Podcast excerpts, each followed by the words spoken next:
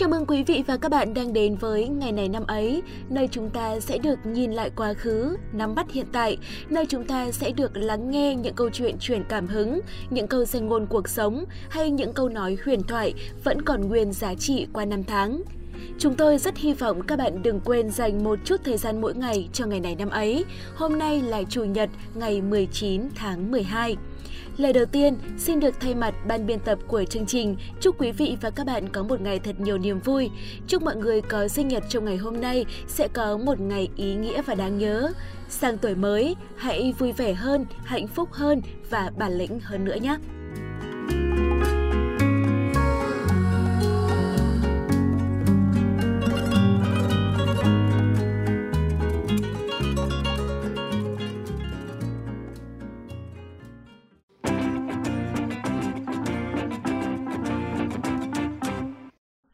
Vị và các bạn thân mến, có một thông tin rất vui mà chúng tôi không thể chờ đợi thêm nữa, rất muốn chia sẻ với quý vị và các bạn ngay bây giờ.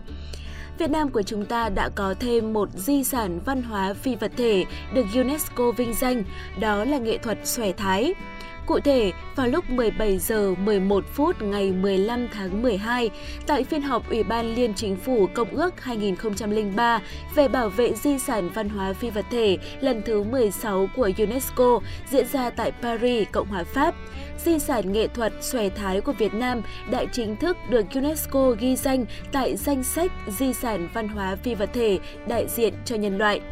Thông tin này chắc hẳn sẽ khiến cho người dân Việt Nam nói chung và người Thái nói riêng cảm thấy rất vui mừng, xúc động và tự hào. Vậy là cho tới nay đã có 14 di sản văn hóa phi vật thể của Việt Nam được UNESCO vinh danh. Nghệ thuật xòe thái được Bộ Văn hóa Thể thao và Du lịch công nhận là di sản văn hóa phi vật thể cấp quốc gia từ năm 2013. Đây là loại hình múa truyền thống đặc sắc gắn liền với đời sống của đồng bào Thái ở vùng Tây Bắc Việt Nam trong các lễ hội cộng đồng, nghi lễ tín ngưỡng và sinh hoạt văn hóa.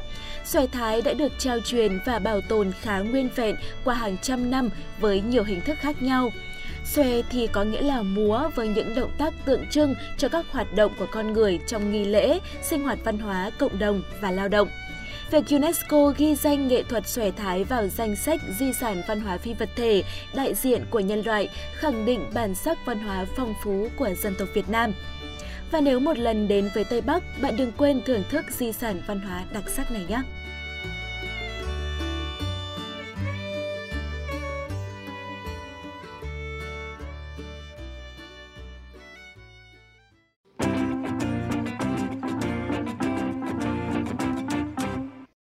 Quý vị và các bạn thân mến, chúng ta đang cùng tiếp tục với ngày này năm ấy, ngày 19 tháng 12. Ngày hôm nay của 75 năm về trước, tức ngày 19 tháng 12 năm 1946, lời kêu gọi toàn quốc kháng chiến của Chủ tịch Hồ Chí Minh đã ra đời. Đó là lời hịch non sông, kêu gọi toàn đảng, toàn dân, toàn quân, đoàn kết, đứng lên chiến đấu chống thực dân Pháp xâm lược, khẳng định khát vọng hòa bình, ý chí và quyết tâm sắt đá, bảo vệ nền độc lập, tự do của dân tộc Việt Nam. Toàn phần lời kêu gọi toàn quốc kháng chiến của Chủ tịch Hồ Chí Minh chỉ vỏn vẹn 198 chữ. Tuy ngắn gọn nhưng xúc tích, giản dị, đanh thép, có sức cổ vũ, động viên và tổ chức lực lượng kháng chiến vô cùng mạnh mẽ. Trong giờ phút Tổ quốc lâm nguy, trong tình thế ngàn cân treo sợi tóc, từng câu, từng chữ trong lời kêu gọi kháng chiến đã khơi dậy mạnh mẽ lòng tự hào, tự tôn dân tộc, truyền thống yêu nước, anh hùng bất khuất, kiên cường của nhân dân Việt Nam.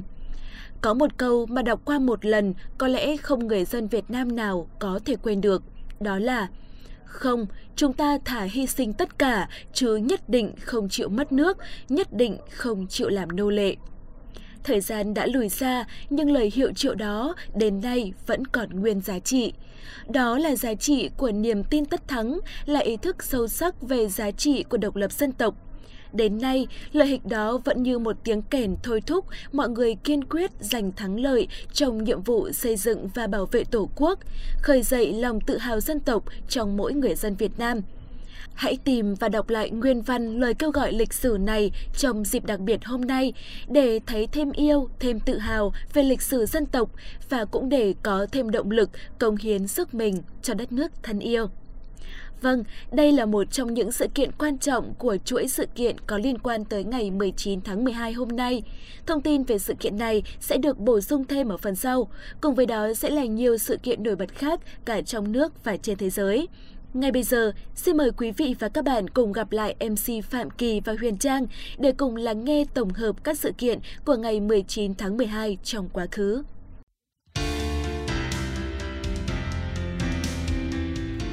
Xin chào mừng các bạn đã tới với phần nội dung cuối của ngày này năm ấy, nơi các bạn sẽ biết ngày hôm nay trong quá khứ diễn ra những sự kiện trọng đại hay có cột mốc đáng chú ý nào. Và người bạn sẽ đồng hành với mình trong hôm nay không ai khác là MC Phạm Kỳ, chàng trai thân thiện, tốt bụng và đáng yêu. Từ từ đã nào, có gì đấy sai sai ở đây này. Với kinh nghiệm là bạn của Huyền Trang cũng khá lâu rồi thì Phạm Kỳ xin phép mạnh dạn đoán là có gì đó uẩn khúc ừ. đằng sau những lời khen phía trên của Trang đấy ạ. Người đâu mà đa nghi thế không biết. Bình thường Trang cũng hay khen Kỳ mà. Kỳ nói thế mất quan điểm quá. Mọi người lại có cái nhìn sai về Trang thì khổ. Thôi thôi, tôi biết tổng bà rồi. Cần nhờ vả gì thì nói nhanh đi rồi còn vào chương trình nào. Phạm Kỳ chỉ được cái tâm lý thôi. Ờ, chuyện là hôm qua xe của Trang bị hỏng nên hôm nay phải nhờ một người bạn đèo lên phòng thu. Nhưng mà lúc về thì... Ừ, thì chưa có ai đều về chứ gì. À, rồi, rước bạn lên xe, có thế mà cũng không nói ngay từ đầu. Còn bày đặt khen với Trần Nịnh, nối hết cả da gà da vịt. Cảm ơn Kỳ trước nha. Còn bây giờ thì sẽ là phần thời lượng dành cho nội dung chính của chương trình hôm nay. Mở đầu chương trình ngày hôm nay sẽ là một thông tin đáng chú ý trong nước. Đó là một sự kiện quan trọng đánh dấu bước ngoặt to lớn trong lịch sử Việt Nam.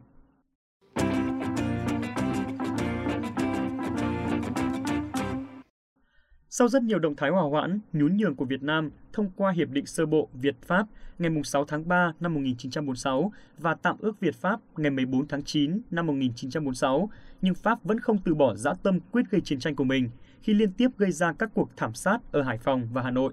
Trước tình hình đó, Chủ tịch Hồ Chí Minh đã soạn thảo phát động lời kêu gọi toàn quốc kháng chiến, phát động cuộc kháng chiến chống Pháp. Đêm 19 tháng 12 năm 1946, Đài Tiếng Nói Việt Nam phát đi lời kêu gọi toàn quốc kháng chiến của Chủ tịch Hồ Chí Minh. Ngay sau đó, đèn điện Hà Nội vụt tắt, pháo Đài Láng nổ những phát súng báo hiệu toàn quốc kháng chiến chống thực dân Pháp xâm lược bắt đầu. Lời kêu gọi toàn quốc kháng chiến như một lời hịch cứu nước, như tiếng gọi của non sông. Tất cả hãy đứng lên, quyết tử để Tổ quốc quyết sinh, để Tổ quốc ta trường tồn cùng muôn đời con cháu mai sau. Lời kêu gọi ấy đã thôi thúc cả nước sục sôi đứng lên chiến đấu vì độc lập tự do thiêng liêng của Tổ quốc. Đáp lời kêu gọi của Chủ tịch Hồ Chí Minh, quân dân cả nước ta với ý chí, quyết tử để Tổ quốc quyết sinh đã nhất tề đứng lên tiến hành cuộc kháng chiến chống thực dân Pháp xâm lược. Lời kêu gọi toàn quốc kháng chiến chỉ vỏn vẹn 198 chữ nhưng đã thể hiện một cách rõ ràng đường lối chiến tranh nhân dân, toàn dân kháng chiến, toàn diện kháng chiến và phương châm đánh lâu dài dựa vào sức mình là chính, trong đó có một câu mà có lẽ không ai là không nhớ. Không, chúng ta thà hy sinh tất cả, chứ nhất định không chịu mất nước, nhất định không chịu làm nô lệ. Căn nhà nhỏ nằm giữa làng lụa Vạn Phúc, Hà Đông, Hà Nội là nơi bác đã soạn thảo lời kêu gọi toàn quốc kháng chiến. Năm nay là tròn 75 năm ngày ra đời của lời hịch non sông. Cho đến nay, lời kêu gọi đó vẫn như tiếng kèn sung trận thôi thúc toàn đảng, toàn dân, toàn quân ta quyết tâm giành thắng lợi trong nhiệm vụ xây dựng và bảo vệ Tổ quốc. Vâng, thông tin trên đây cũng đã khép lại phần sự kiện đáng chú ý trong nước. Bây giờ thì chúng ta sẽ cùng tới với các sự kiện trên thế giới.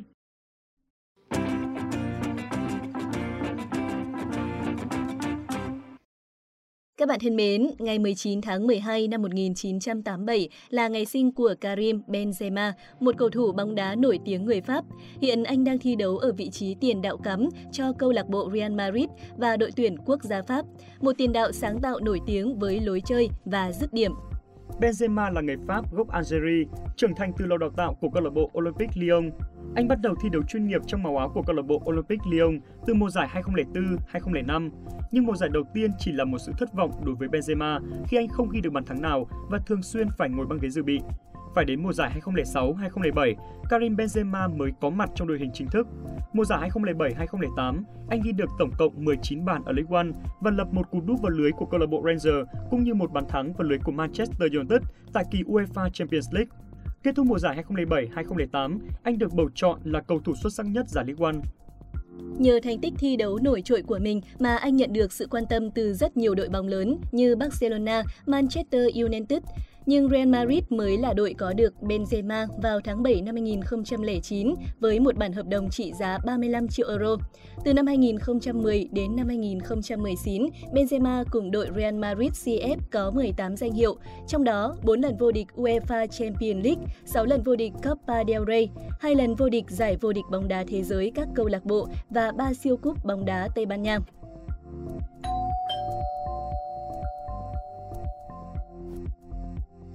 Vâng, ngày 19 tháng 12 này cũng là một sinh nhật của một cầu thủ khác, đó chính là Alexis Sanchez. Anh là một cầu thủ bóng đá người Chile hiện đang thi đấu cho câu lạc bộ Inter Milan và đội tuyển quốc gia Chile ở vị trí tiền đạo. Sau một giải đầu tiên của mình trong màu áo của câu lạc bộ Correloa Sanchez đã được câu lạc bộ Udinese Sansio của Ý ký hợp đồng vào năm 2006. Sau những thành công khi thi đấu tại Colo Colo và River Plate theo dạng cho mượn, anh bắt đầu chơi bóng tại Serie A. Năm 2011, anh ký hợp đồng với câu lạc bộ Barcelona với mức phí chuyển nhượng 43 triệu đô và trở thành cầu thủ Chile đắt giá nhất trong lịch sử. Năm 2014, Sanchez chuyển đến thi đấu tại câu lạc bộ Arsenal. Năm 2018, tiền đạo người Chile chính thức chuyển sang khoác áo Manchester United. Tuy nhiên, khi sang MU, Sanchez đã bị gán từ thảm họa, không ghi bàn, không kiến tạo, thi đấu mở nhạt và nhận lương khoảng 500.000 bảng trên một tuần. Đó là Sanchez của MU. Quá thất vọng vì màn trình diễn của Alexis Sanchez, Man United đã đẩy tiền vệ này sang Inter Milan vào mùa hè năm 2019 với hợp đồng cho mượn một năm kèm theo điều khoản được phép mua đứt. Năm 2020, Sanchez chính thức gia nhập Inter Milan khi chấp nhận giảm nửa lương so với thời còn ở MU. Alexis Sanchez bắt đầu khoác áo đội tuyển quốc gia Chile từ năm 2006 thi đấu được hơn 100 trận và góp mặt trong hai kỳ World Cup 2010 và 2014 và ba kỳ Copa America 2011, 2015 và 2016.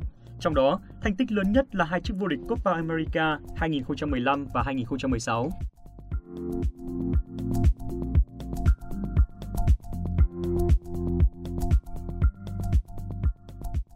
Trên đây cũng là thông tin cuối cùng của chương trình ngày này năm ấy hôm nay. Rất hy vọng chúng mình đã đem